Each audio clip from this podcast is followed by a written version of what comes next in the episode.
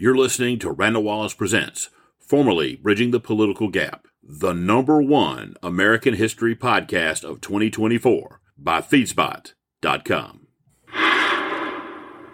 Well, no, I think I I, I think I'm through. I, I would like to cite a case where, in fact, the prosecutors cheated, didn't do Brady, and it was thrown out. And that's the next document. That's the next one. That's uh, uh, uh, document number uh, 12. This is an intriguing case. This is Nixon's tax lawyer, and he successfully removed the case to California. It's being heard in Los Angeles. And the, the it's before a Democrat judge. And, and what's happened is they've discovered in the course of the trial that the prosecutors knew somebody had changed their mind and didn't disclose it. And it's the third paragraph right down there at the bottom of the opinion where he says, you know, this is this is hugely important. This is the judge. Thus, this is no an ordinary criminal matter. We're talking about the president.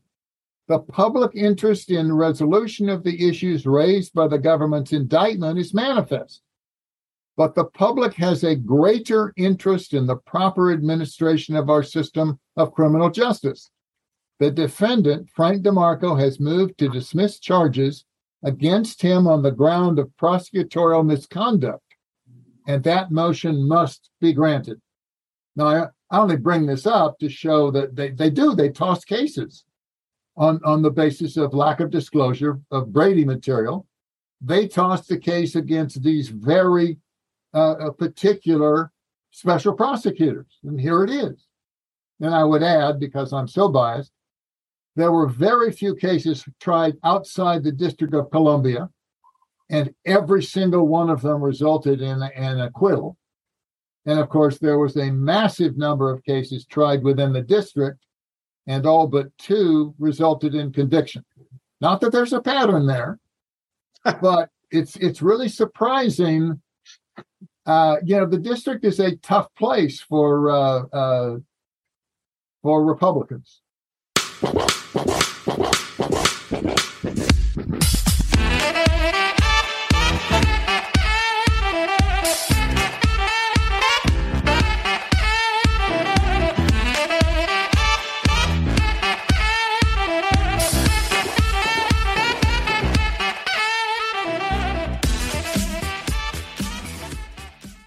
So if if I can stop there, I can now go to the last item, if I may. We still have a half hour. Uh, the uh, the FedSoc people should put up that code again at this point if they have access to that code. This is a very good spot. And they should also tell us uh, when we have to break to uh, uh, hear questions. Yes. Okay. So the CLE code uh, for the second half is not. Notice it is different from the earlier code, and you have to do this correctly. Don't mess this up. I'm going to read it a second time.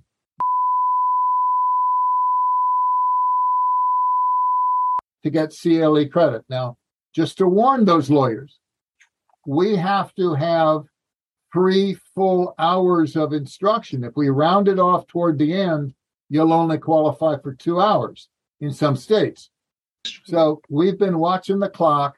We know when we started, which was a touch afternoon. We know we took a 10 minute break. So we're going to go that length past three o'clock in order to qualify for that third hour of CLE. And in case you don't think this whole thing is so entertaining, you do it for free. Mm-hmm. Uh, and the FedSoc people will tell us what that number is. But right now, I'm going to go to the fourth area uh, of, of uh, view, which is the seemingly partisan choice of defendants. And I want uh, document number nine to be posted. Here's document number nine. See, we're all prepared to do this. It's marked up at the top final decisions. Now, this is part of the fascinating stuff about these guys. They they wrote down everything. This is where the, the Watergate Task Force comes in and says, here's who we think we ought to indict in the comprehensive cover up indictment.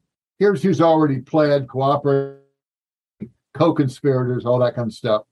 And, and the task force makes recommendations. This is run by Ben-Veniste at this point. He's acting. It's actually the head is James Neal, but the acting head is Ben-Veniste. And then the senior staff, Jaworski, his deputy, Phil Lacovara, James Vorenberg, and a couple of others, they debate whether to follow the recommendation because there's no review within the Department of Justice. If there was within the Justice Department, there would have been an outside review. This is an internal review. We're going to contrast paragraph two, and we're going to contrast that with paragraph five. Now, paragraph two is Chuck Colson. Chuck is probably the most prominent Nixon defender. He's the one who's so famous for saying, I'd run over my grandmother if it would help reelect President Nixon. So the people who don't like Nixon don't like Chuck. But he wasn't that involved in the cover up itself. We don't like him. He's very prominent, but he's not an integral part. So it's it's right here typed on this version prepared by Peter Kreindler. On the basis of Ben-Veniste's assessment of chances of conviction of Colson on the evidence, Leon Jaworski has decided he should be included. White House has decided not to make available the tapes that Colson's lawyer, uh, uh, uh, David Shapiro, wanted us to hear. Ben-Veniste said the evidence shows Colson is a member of the conspiracy and there's a 50 50 chance of conviction. Ruth, who's deputy, dissents from this recommendation. And what's causing the upset is the rules for the U.S. attorneys say, look, we know you can show probable cause. That's not the test in indicting somebody you have to have a high degree of confidence that a jury, knowing what you know, will bring in a conviction. We don't just try people for the fun of it. And here, the task force, maybe by mistake, maybe it just slipped out. They say, well, you know, he's not like the others. The chances of conviction are only 50 50. And Jaworski says, I'll go anyway. Now, we're showing you this one, but there are handwritten notes from these segments that I've reviewed, and they're pretty consistent. Jaworski says, I'm familiar with the evidence. I've met with Colson, I've met with Shapiro. It's a weak case, but I'm willing to sign the indictment because, and then one set of notes says he's going to plead anyway, so we don't have to prove the case. And the other set of notes from James Vorenberg has has Jaworski saying, because I'd really like to nail him. So that's the way they handled Chuck Colson. Now compare that with paragraph five down here with the way they handled Bill Bittman. That's not a name you know, but Bill Bittman was Howard Hunt's lawyer. And he was coordinating the defense amongst the Cubans and Howard Hunt. And he was accepting the money being paid on the side and redistributing it to the lawyers for the other defendants. And he knew that Colson was threatening to revise his memory if his legal bills weren't paid, but he didn't tell the prosecutors that. So Bittman is dirty as he can be. But it's a different case with Bittman because he's a Democrat. He's a Democrat hero. And he doesn't fit the narrative. He's not with the Nixon White House. He's not one of the crooks showing up for work every day. He's one of the lawyers, and his guilt fouls up the narrative. So, what this goes on to say is to point out how Jaworski refuses I mean, this is the unanimous vote of the task force to indict Bittman. They, they think Bittman's dirty as he can be, but he refuses. And if you scroll down a little bit on this same, uh, uh, I've highlighted in yellow Frampton wants to indict him. He said the point's not uh, uh, Bittman's motive that changed to self interest, it's Bittman's facilitation of blackmail by Hunt was criminal. And then Frampton said Bittman's conduct on behalf of his client went way beyond legal limits, and thus such a motive was no excuse. And Volner down near the bottom says his conduct wasn't just a single bad judgment uh, uh, defending his client. He knew exactly what the consequences were of what he did. And Jaworski, you got to read between the lines here, he attacks them. He says he was just defending his client. And scroll down to the very bottom. Jill Volner is the only female on the task force, and she is is arguing for indicting Bittman. And Jaworski tells Volner, if you ever wanted to be a criminal defense lawyer, you'd starve if you took the position you're advocating here this morning. I mean, you you you know you can't say that stuff anymore today. So we have this contrast. Bittman, a Democrat, walks free. Colson, a Republican, on weak evidence, gets nominated. Now, I'll take one more minute because we have just a little bit of time. Why was Bittman a Democrat hero? And this is key. One, he won the first case in the conviction against Jimmy Hoffa, and that was Robert Kennedy's big effort, the Get Hoffa Squad, and Bittman prevailed. But as importantly, this is my view, Bobby Kennedy decided to try to bump Lyndon Johnson off the ticket in 1964. Didn't like him, didn't like this cornpone Texan. So the way he was going to do it was go after uh, Bobby Baker, the secretary to the Senate when Lyndon Johnson was uh, uh, uh, majority leader. And Baker was corrupt as he could be, bribery and everything else. So they indicted Bobby Baker. But then Jack Kennedy got assassinated and Lyndon Johnson became president. And Bobby Kennedy was no longer attorney general. And there wasn't this personal overwhelming need to replace Johnson because he's already president. Bill Bittman conducted the Bobby Baker prosecution without Lyndon Johnson's name ever coming up. Leon Jaworski is a protege of Lyndon Johnson. It's not in the memos, it's in Shepard's bias, but there was no way in the world he was going to name Bittman when Bittman had saved Lyndon Johnson. Judge Diamond? Well, why don't we uh, forgetting for a minute the, the partisan political labels, why don't we talk about a prosecutor's decision to charge someone and not to charge someone?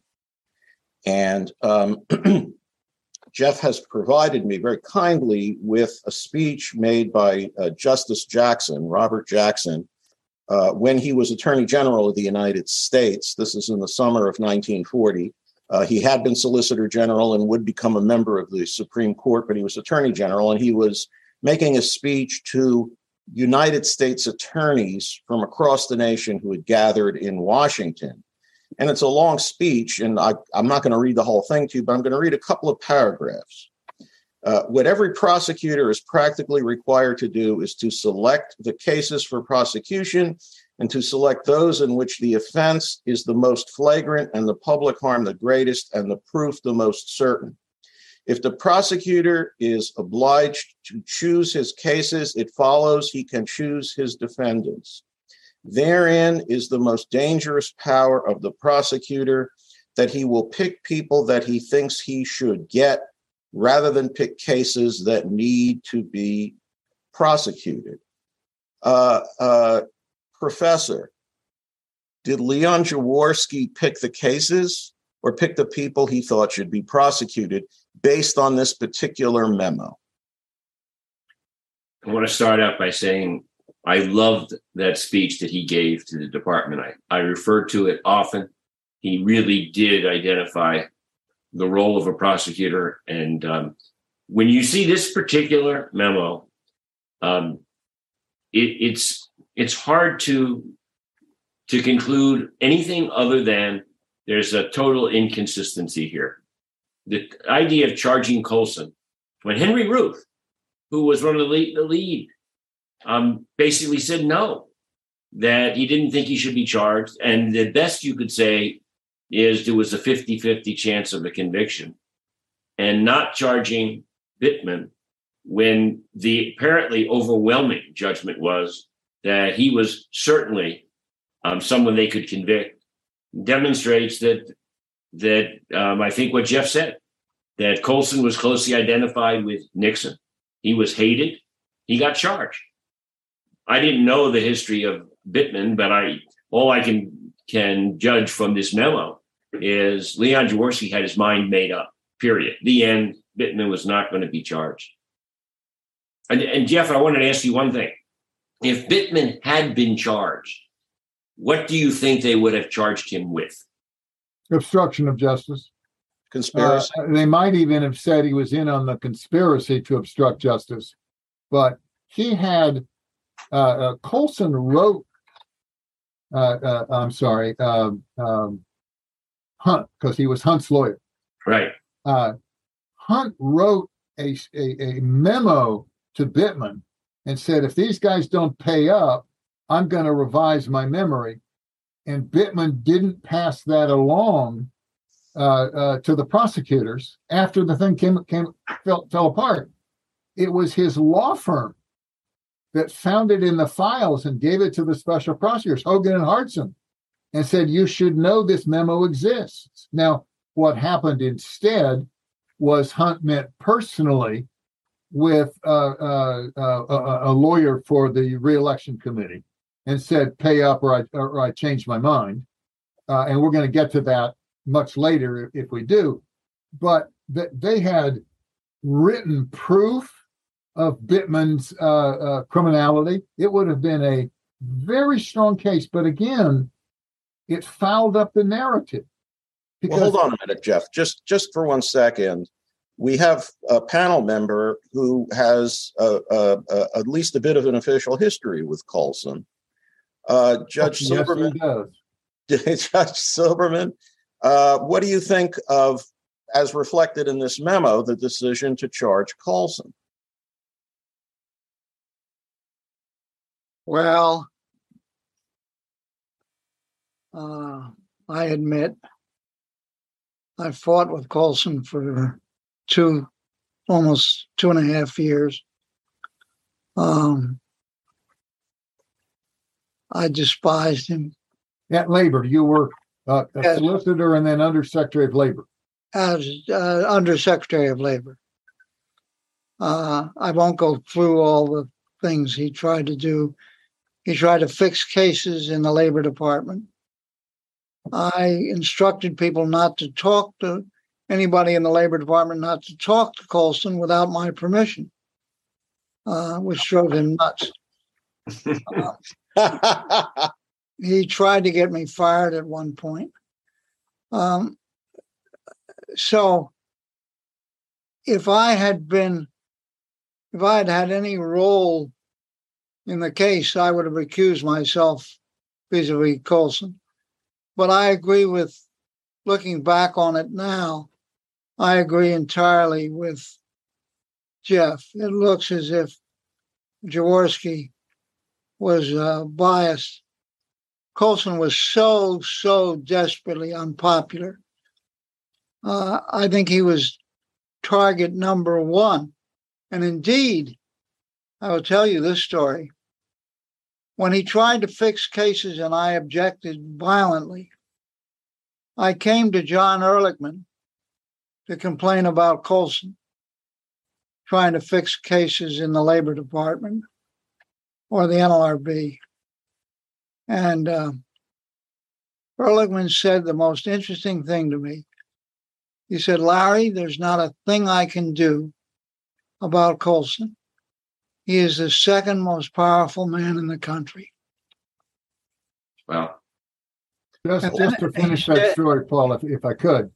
I was in a meeting, the only meeting I was ever in in Colson's office. His office was across the hall from mine. And Nixon asked to see him. And he was in his hideaway office in the old. And, and so Colson stepped around briefly to go see Nixon. And Joan Hall, who was Colson's secretary, said, Come to the window. I want to show you something. She said, I promise you within one minute, Bob Haldeman will come across the street to Nixon's office. And sure enough, Haldeman comes running out of the West Wing up the stairs to Nixon's office. And she said, They've told the receptionist outside his hideaway office that she'll get fired if Colson gets in with the president and she doesn't alert Haldeman or Ehrlichman. They think he's so dangerous when he gets alone with the president and he plays to the president's dark side that they've got to be there to stop Nixon from making a mistake. And one of the things they were most proud of, Haldeman and Ehrlichman, beginning the second term, they got Colson out of the White House. Nixon wasn't going to run again. We don't need this guy. Get him out of here. Uh, uh, but the, as as Larry said, uh, when when the uh, when, when the chapel fell, Colson was among the most hated people in America. He personified the dark side of Dick Nixon. Everybody knew it. Well, but let me let me again. every- and that- and thinking about it, he reminds me of the former mayor of New York. Um, Giuliani. yeah, nice target. uh, Professor Saltzburg, um, you've been practicing for a while, a little longer than I have. Can you really say that the decision that uh, uh, whoever the, the chief prosecutor is in a particular office makes to charge people, not I mean, a discretionary decision whether or not to charge, not the police bring someone in because they caught him robbing a bank, but uh, an investigation precedes the decision to charge. That these decisions are always uh, 99 and 44 one hundredths percent pure. No such thing. I agree with Judge Silberman. It's you hope. In my experience, if you if you appoint good people who are trying to do the right thing, they will do the right thing most of the time. But we all have our biases, um, some implicit, some explicit, and there, then you can't help but be affected by by by your biases, and they do sometimes result in people walking who should be prosecuted and people being prosecuted who in if another prosecutor were leading the office would not be it's just the way of the world and um, we're human and we'll never be you know we'll never be perfect And again, this is a this is a we're we're watching the sausage being made. I asked the question, uh, Jeff. Is it time for us to take questions? Well, I want to do one thing before we do, uh, uh, because of course we've dropped the second half of our program, but I want to I want to read a teaser because I think people will be just as intrigued with the second half. So if we could put up uh, document 14, uh, uh, this is fun, and and, and uh, uh, let me explain the context. Hank Ruth, the deputy, becomes very concerned the House Judiciary Committee is going to get rolled and, and Nixon's going to walk free. So he says we have to help them. And Jaworski says that's just not our job. Our job is to prosecute criminal cases. That's their job. And and Jaworski uh, uh, Ruth writes back and says, but they're floundering. We have to help them. And this is what Jaworski writes back. Now it's a draft. It's dated January 21st, but I- I just think this is fascinating stuff. And I'm going to read it to you. I believe the written exchange between us on dealing of Nixon, in light of the evidence, because they afforded opportunities for thorough consideration of questions and answers. But I'm beginning to wonder whether they're not wasted effort. Some of the comments in your last memo almost preclude further discussion. I've deferred replying because of the innuendos don't do justice to calm and reasoning judgment. Scroll down just touch more. I said before, and I emphasize again, the mere conclusion the president is not indictable or should not be named as an unindicted co conspirator furnishes no basis for us pursuing still another course beset with restraints that should not be violated. I mean this. If it is not sound in law or policy to indict the president, if it's not sound in law or policy to name him as an unindicted co conspirator, it cannot become so simply because the efforts of the House to impeach are frustrated. Differently stated, if the House bogs down in impeachment because of a lack of evidence that cannot properly and legally be released to it, or because of its own failures, the unindictable president does not perforce these shortcomings become indictable. I mean, at this point, this is January 21st, 1974, Jaworski is disinclined to help the House, disinclined to name Nixon an unindicted co conspirator. He gets rolled on both. Now, scroll down just a little bit more. Jeff, we're running out of we want to time. go. We want to go to the crossed out. Come on, section. Jeff. Jeff, I don't, I, I don't think at this point you're, I think we're over the hill. All right, too much. Let's, I think we should go to questions. All right, all right. I recede.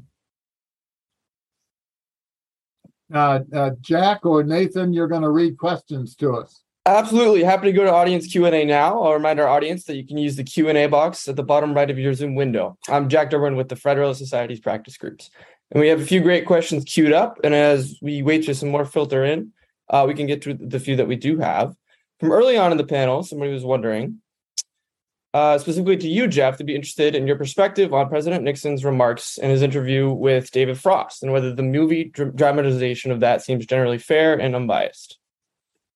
Well, the public's knowledge of Watergate, visual knowledge of Watergate, stems from three things the Ervin Committee hearings, which were pretty much one sided, the movie, All the President's Men, which is pretty much one sided, and the movie version of the Frost Nixon interviews.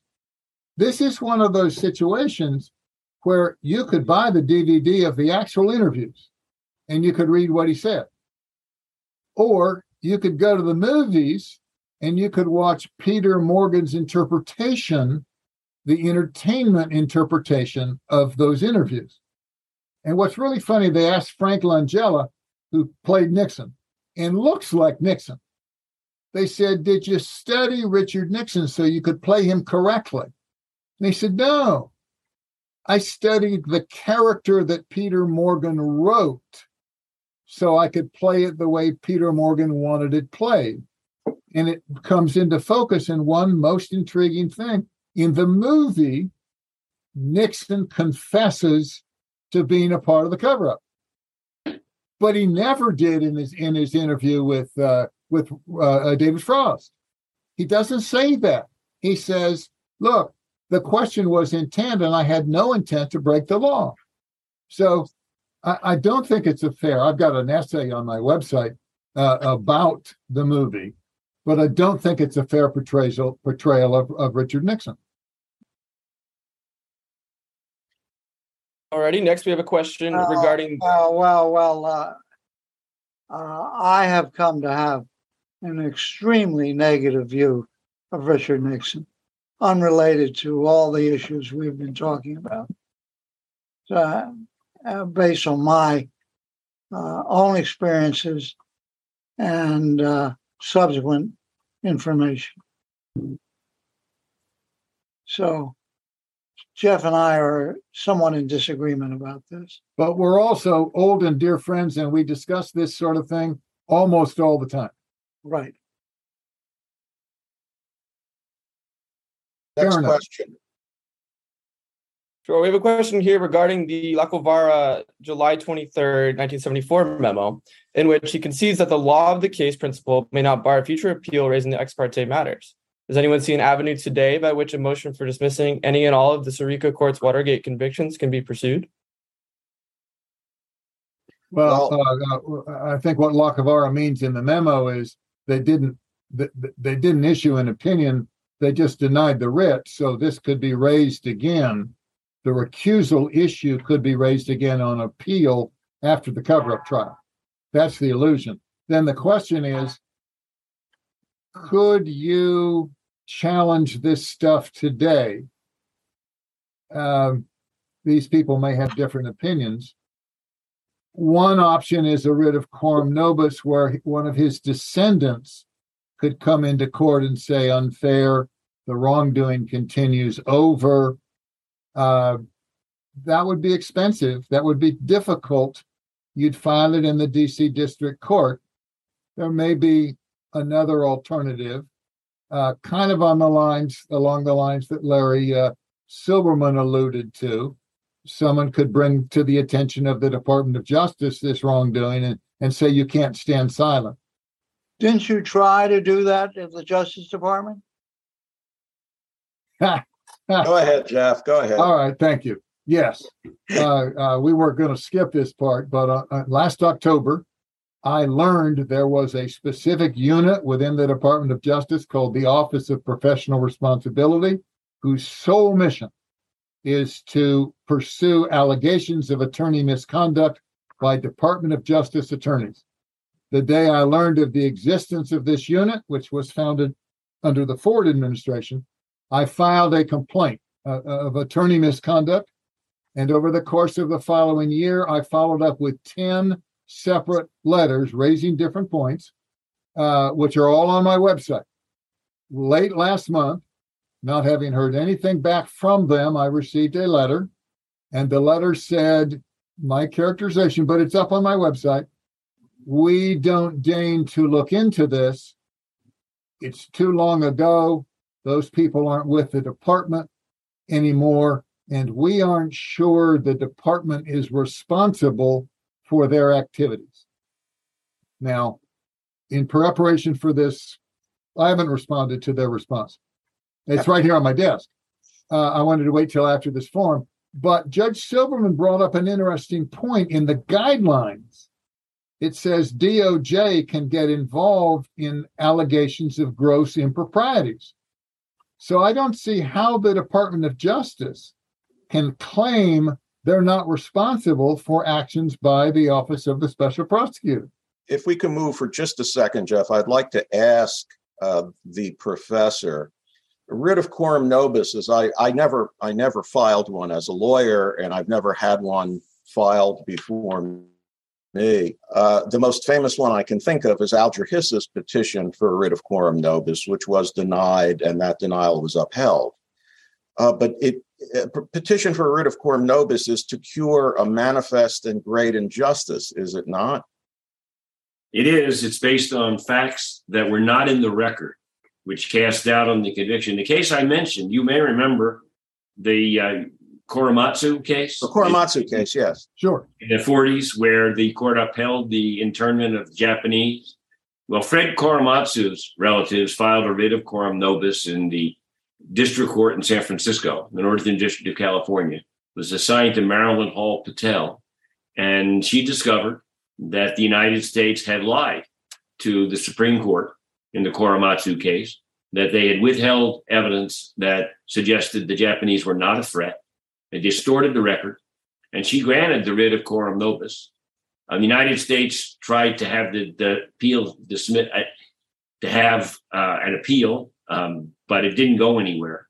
And so his conviction was reversed. It was reversed. I can't remember. I think it was the 90s, so it would be almost 50 years after his conviction. I I was told by one of the panel members that my thirst for unethical findings against the prosecution force is uh, is is not worthwhile. Is beneath me. And my response was, I don't care about disciplining these lawyers. I think those convictions are invalid. And I think the Department of Justice someday will come into court, as it did with Ted Stevens, and say, we can't support these verdicts. Material well, has come to our attention. It's, I, I, uh, I don't know of a case uh, where the Department of Justice oh, I don't know, half a century after the fact comes in and says, we want this conviction vacated. But if a member of a family of a Watergate defendant were to file a petition for a writ of coram nobis, uh, uh, it would be interesting in light of the response Jeff got, which is these were not our employees. Uh, that, that's how I read it when you sent it to me. These these guys didn't work for us, and uh, uh, we we have other things to do than dip into this forty year old, fifty year old um, uh, Right. a- allegation of 50 year old impropriety. But if if uh, a coram nobis writ were filed by uh, John Doe's son, saying, "I want my father's name cleared," and he did that in the D.C. District Court.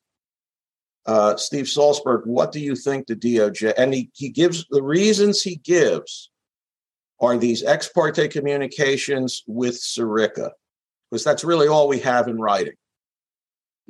What do you think? And the and the exculpatory evidence that uh, Jeff has found about the evolution of the key witnesses' uh, version of events, and the decision, the way decisions to charge were made. Do you think a half a century later that rises to a level of granting a, a, a writ of coram nobis, Professor? Not on the third point, that the charging decisions, but I do think the first two, do the the the, the ex parte contacts, not just one, the many ex parte contacts, the arrangement to have Sirica position so he could make himself the judge and sign all the guilty pleas and all the cases to him, and John Dean's. Um, the the changing testimony of John Dean, yeah, I think there's a pretty good chance a writ could be granted. Now, I, I add, wasn't persuasive, that these guys taking their records with them amounted to a cover up and prevented timely discovery. Well, the, the, the way Brady works is anything the prosecutor has in his or her possession uh, that is uh, exculpatory, is Brady material, has to be disclosed. I don't know that it would have been disclosed any more quickly if it went to the National Archives right away. And the fact that they gave it to the National Archives, look, I, we haven't discussed why these lawyers, all of them very accomplished people, would have recorded this kind of improper behavior and then given it over to the National Archives. Well, That's, they, that's what they amazes, gave it over because they died. it- mean- that's what amazes me about this. Uh, and I, I have the impression that if they recorded what they did record, I wonder if they didn't record other material that's even worse.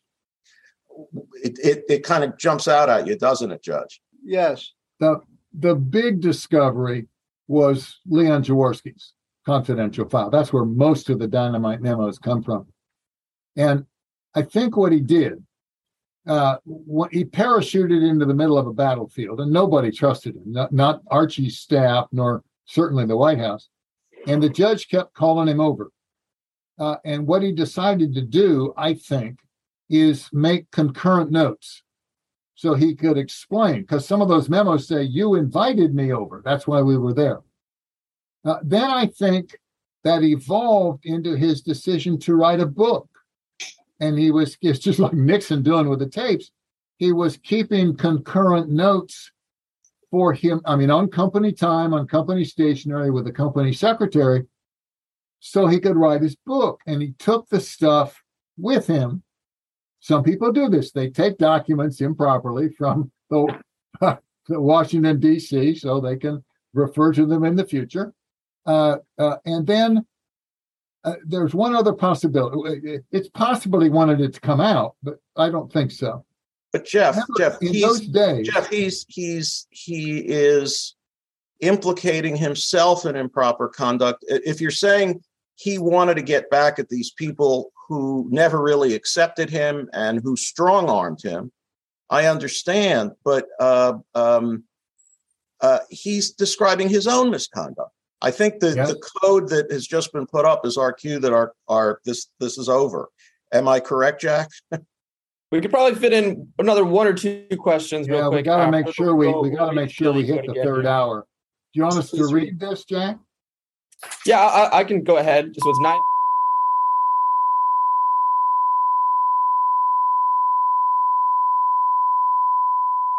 I believe in the chat, we're also going to post the sign out sheet now for those of you seeking CLE. Please use that to sign out. We'll leave that, we'll repost that a few times for your benefit. Okay. Okay. I do think we can address another question or two here, if that's all right with you, Jeff, and other panelists. Sure. No, that's fine. Go ahead. Great. Yeah, we have an interesting one here about how this sort of played out at the time. At the time when the presentment was made in open court, did anyone in the press or other observers pick up that something odd or suspicious was going on? Uh, give me the second half of that question. Anybody in the press? Or other observers pick up that something out of the ordinary was going on? Well, no. Uh, uh, back then, uh, there was a uniform monolithic press. Uh, there were three networks ABC, NBC, CBS, two national newspapers, uh, the Times and the Post, and two weekly magazines, which were hugely influential, Time and Newsweek, and they were uniformly disdainful of President Nixon. So you had a hounding of him uh, uh, without let up. I mean, almost from the time he got Alger Hiss. Uh, but Nixon was not liked by the uh, mainstream press, uh, and and it was almost to the point of grave dancing. Uh, he, he, we we couldn't get our story out. Now, last June was the 50th anniversary of the break-in, which is more news, and in some discussion groups, it was observed that if talk radio, Fox News, Newsmax, uh, uh, uh, uh, existed and, and, and, podcasts, back with Nixon, he would never have been driven from office.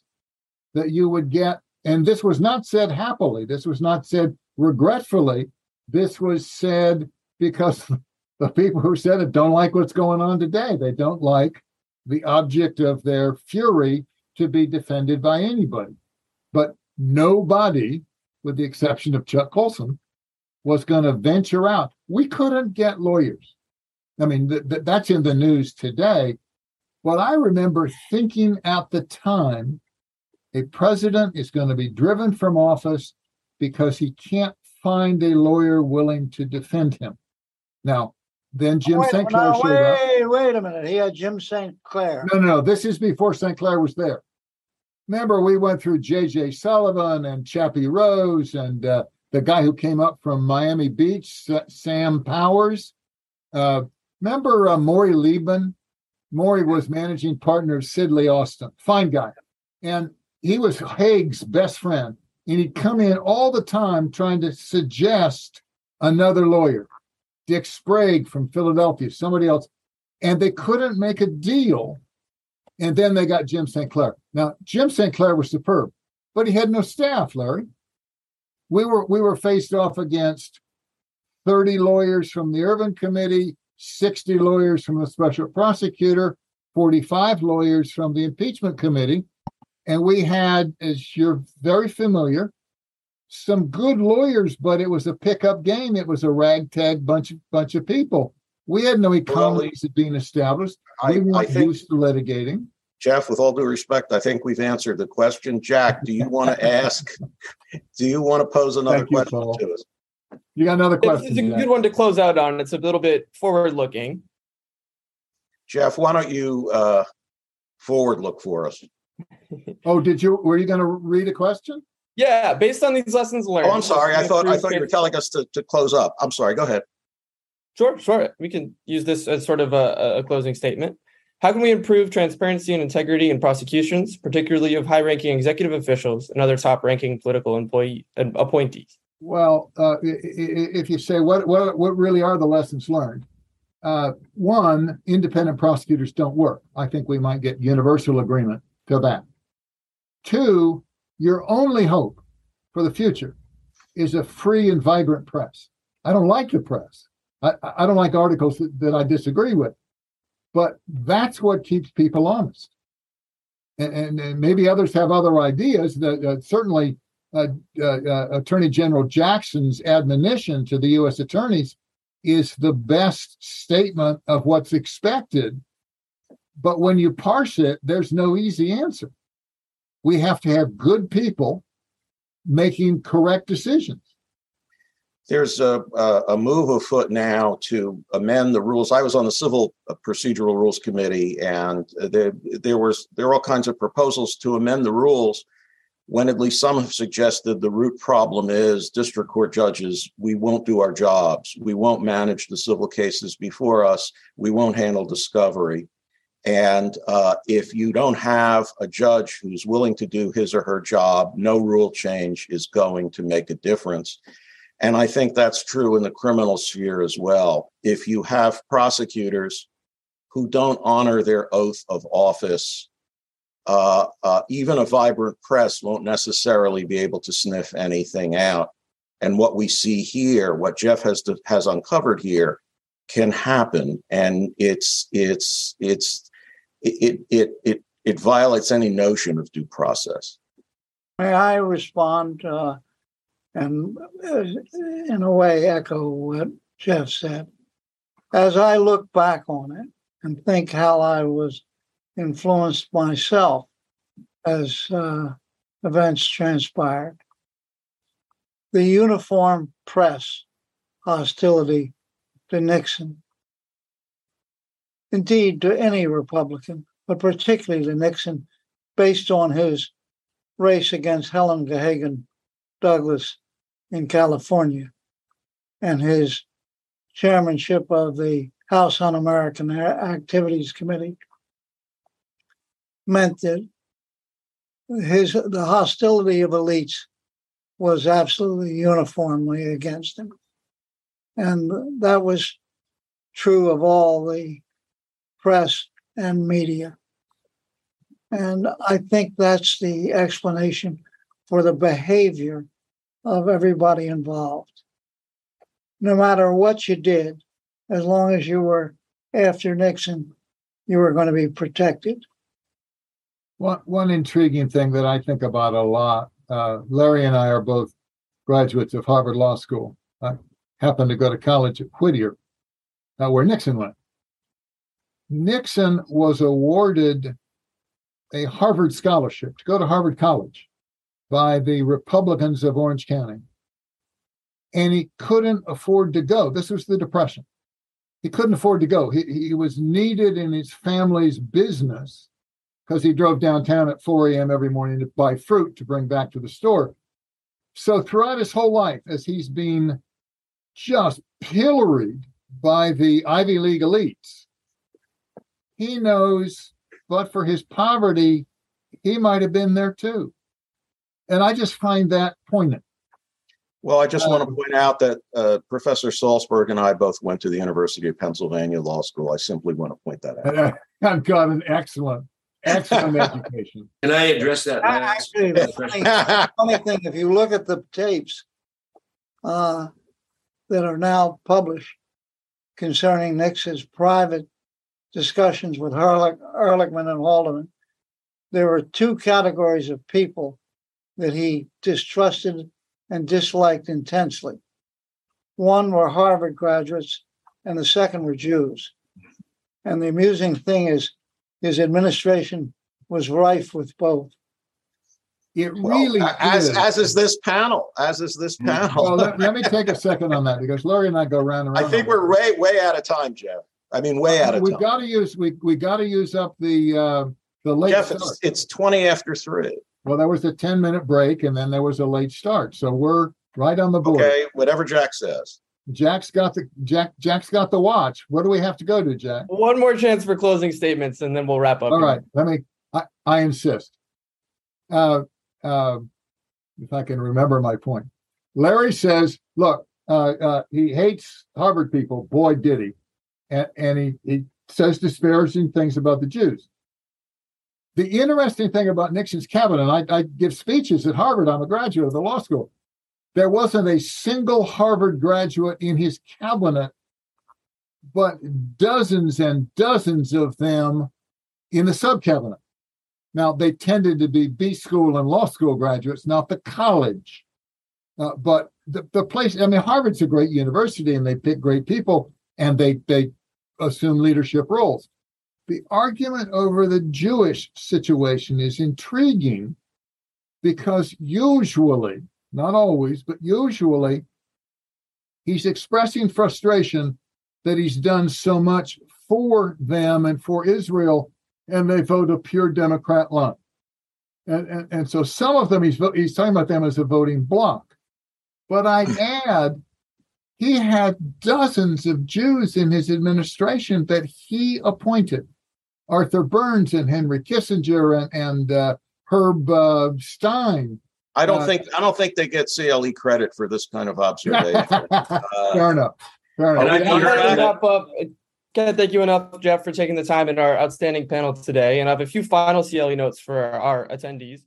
You can keep track of everything the Federal Society is up to at fedsoc.org or on social media at fedsoc. With that, we are adjourned. Thank you. And I want to say a simple thank you.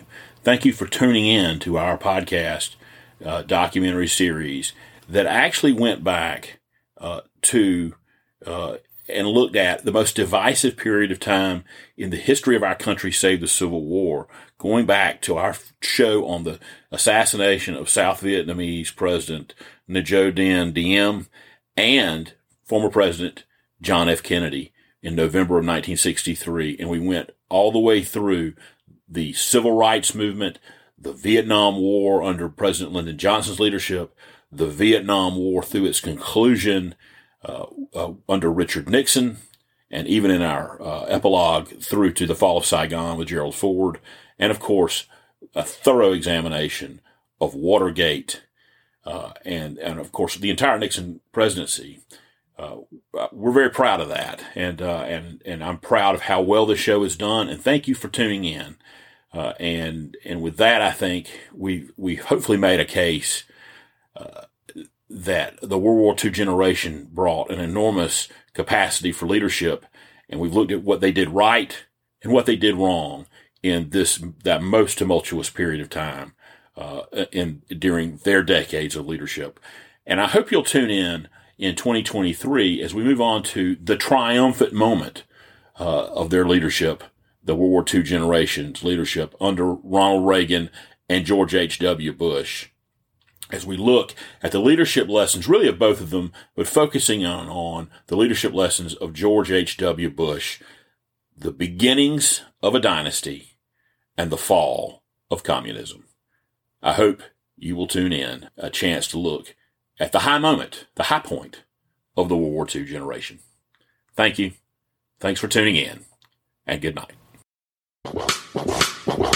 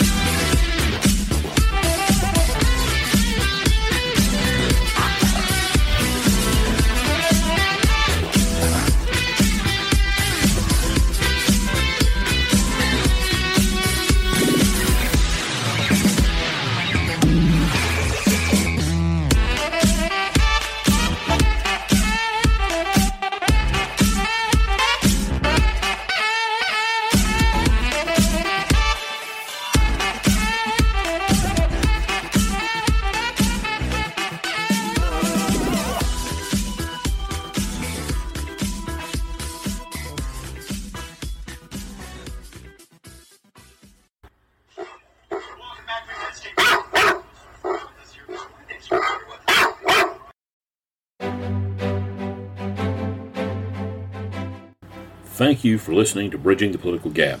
If you've liked what you've heard, please share it. And we would love to hear from you and your thoughts on, on our show.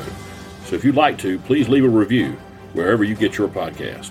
And until next time, thanks again, and so long for now.